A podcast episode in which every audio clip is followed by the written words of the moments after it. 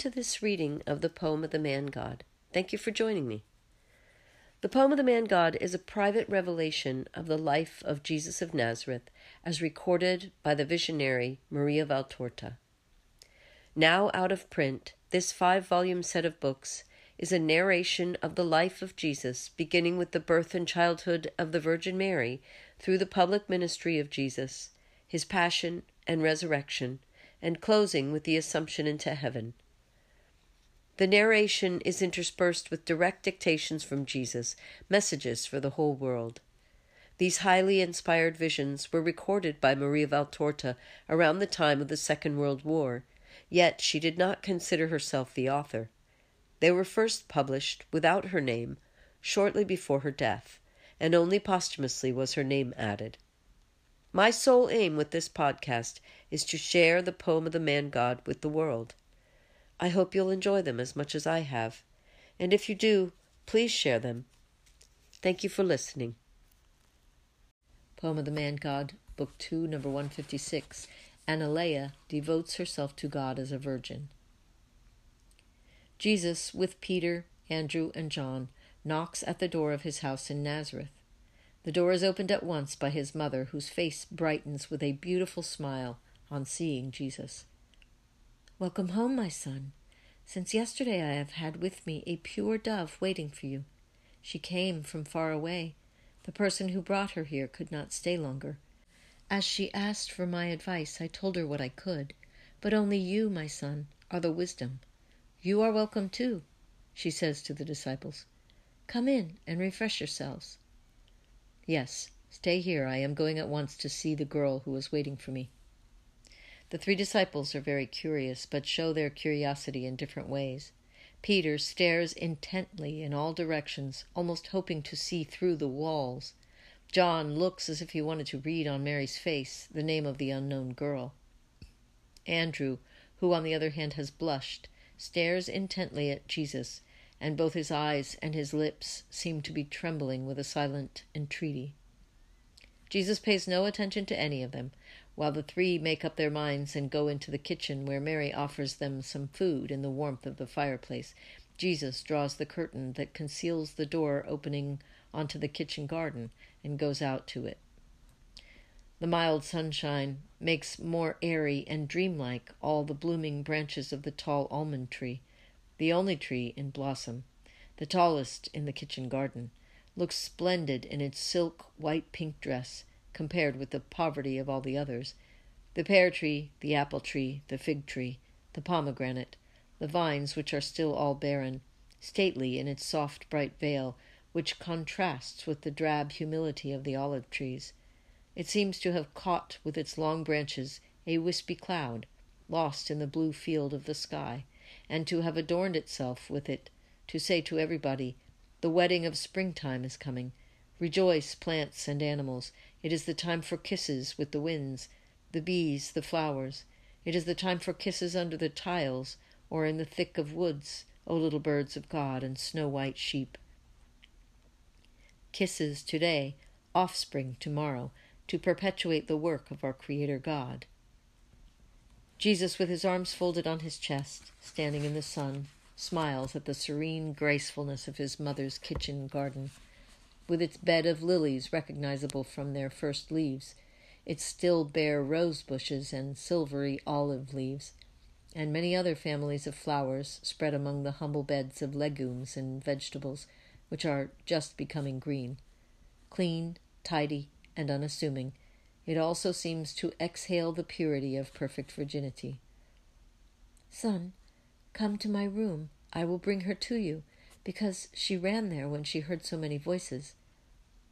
Jesus enters his mother's room, the chaste, the most chaste little room, which heard the words of the angelical conversation, and which exhales, even more than the kitchen garden, the virginal, angelical, holy essence of her who has lived in it for years and of the archangel who venerated his queen in it. Have thirty years gone by, or did the meeting take place only yesterday? Also today a distaff holds its soft and almost silvery tuft of wool, and the thread on it is on it the spindle. Folded embroidery is on the sheaf near the door, between a parchment roll and a copper amphora in which there is a thick almond branch in bloom.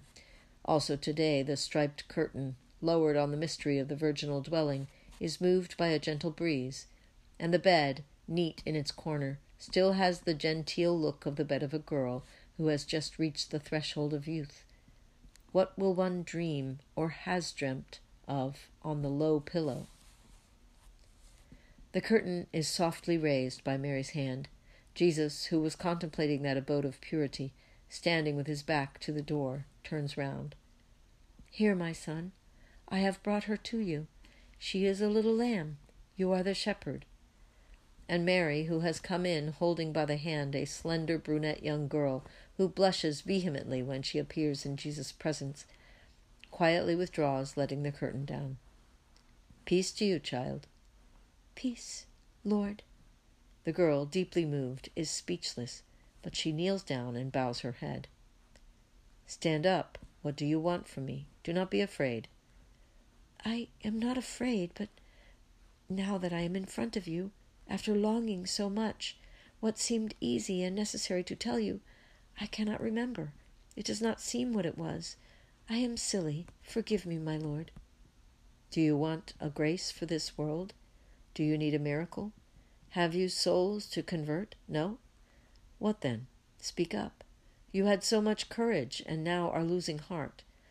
Do you not know that I am the one who increases strength? Yes, you do? Well, then, speak as if, as if I were a father for you. You are young. How old are you? Sixteen years, my lord. Where have you come from? From Jerusalem. What is your name? Analeah. The dear name of my grandmother, and of many more holy women of Israel, and joined to it to make one only the name of the good, faithful, loving, meek wife of Jacob. It will be a good omen to you. You will be a model wife and mother. No, you are shaking your head. You are weeping. Have you been rejected? No. Your fiance perhaps died. Has no one proposed to you yet? The girl always shakes her head. Jesus takes a step forward, caresses her, and forces her to raise her head and look at him. Jesus' smile overcomes the girl's excitement. She takes heart. My lord, I could be a wife, and a happy one, thanks to you. Do you not recognize me, my lord? I am the girl who suffered from tuberculosis, the dying fiance whom you cured at your John's request. After your grace, I, I have had another body, this healthy one in the place of the dying one I had before, and I have had another soul. I do not know. I did not feel the same. The joy of being cured, and consequently the certainty I could get married. My regret in dying was that I could not get married. They only lasted for a few hours, and then. The girl becomes franker and franker. She finds the words and the ideas that she had lost in the excitement of being alone with the Master. And then I felt that I should not be only selfish and say only, Now I will be happy but that I should think of something else, something that came to you and to God, your Father and mine, something that, although small, should express my gratitude. I gave the matter a lot of thought, and when the following Sabbath I saw my fiancé, I said to him, Listen, Samuel, without the miracle I would have died in a few months' time, and you would have lost me forever. Now I would like to offer a sacrifice to God with you to say to God that I praise him and thank him. And Samuel, because he loves me, said at once, Let us go to the temple together and offer a sacrifice. But that was not what I wanted. I am a poor and common girl, my lord. I know very little, and I can do much less. But through your hand, which you laid on my diseased breast, something had come not only into my corroded lungs, but also into my heart.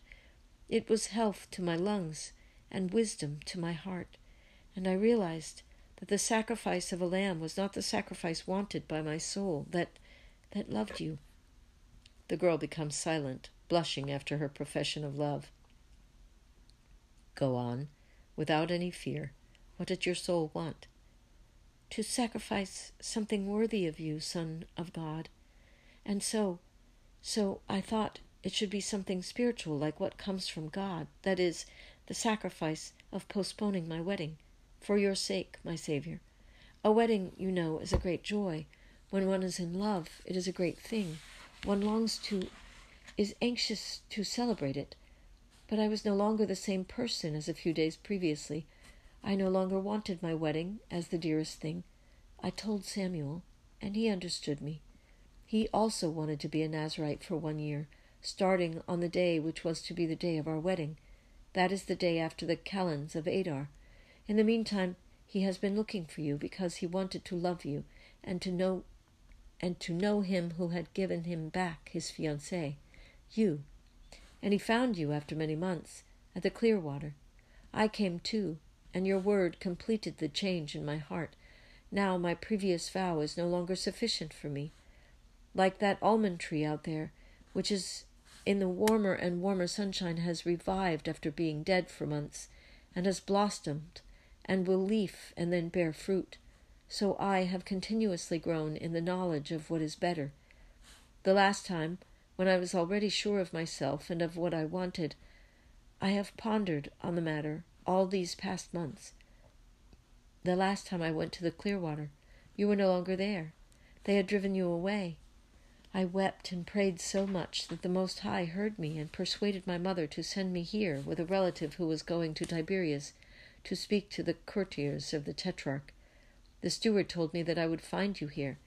I found your mother, and her words, only listening to her and being inside her, beside her these two days, have completely matured the fruit of your grace.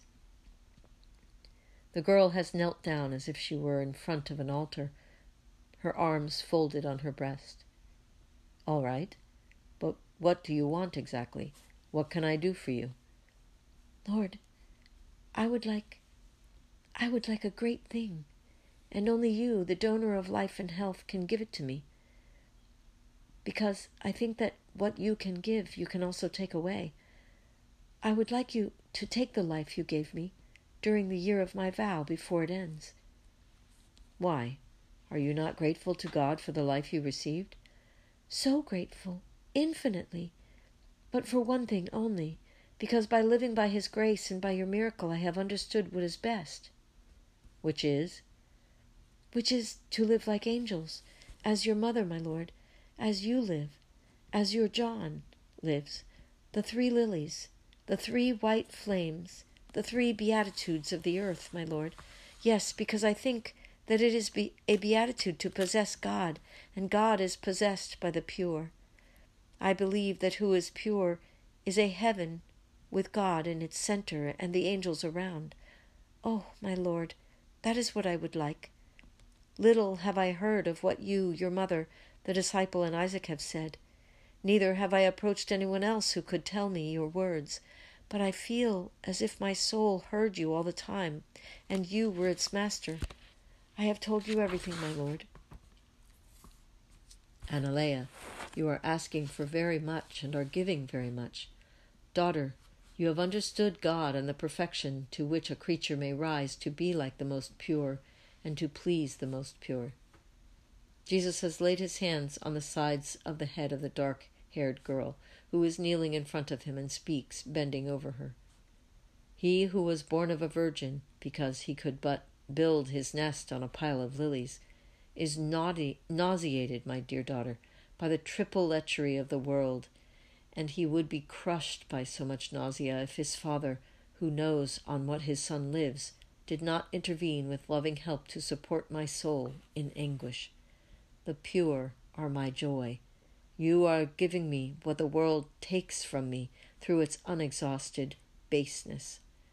May the Father and you, dear girl, be blessed for that. Go happily. Something will intervene to make your vow an eternal one. Be one of the lilies scattered on the blood-stained ways of Christ. Oh, my Lord, there is still one thing I would like. Which? Not to be present at your death I could not see him die who is my life. Jesus smiles kindly, and with his hand he wipes the tears streaming down her little dark face. Do not weep. Lilies are never in mourning. You shall smile with all the pearls of your angelical crown when you see the crowned king enter his kingdom. Go. May the Spirit of the Lord teach you while I am away. I bless you with the fire of eternal love. Jesus looks out onto the kitchen garden and calls, Mother, here is a little daughter. She is all yours. She is now happy. But immerse her in your purity every time we go to the holy city, that she may become snow of celestial petals spread on the throne of the Lamb.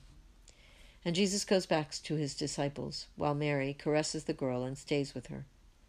Peter, Andrew, and John look at him inquisitively, and Jesus' bright face tells them that he is happy.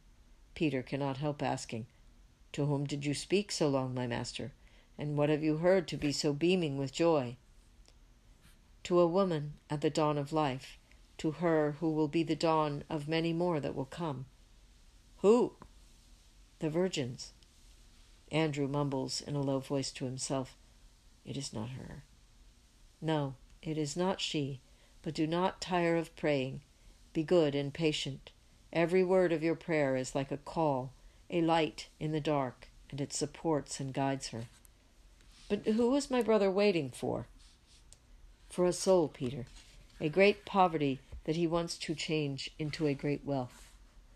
And where did Andrew find it, since he never goes about? He never speaks, and he is as helpless, a helpless sort of chap. On my way. Come with me, Andrew. Let us go and see Alpheus and bless him amongst his many grandchildren. You wait for me at James and Judas. My mother wants to be left alone all day. And while they go away, some here, some there, secrecy envelops the joy of this, the first girl consecrated to virginity for Christ's sake. And the vision ends.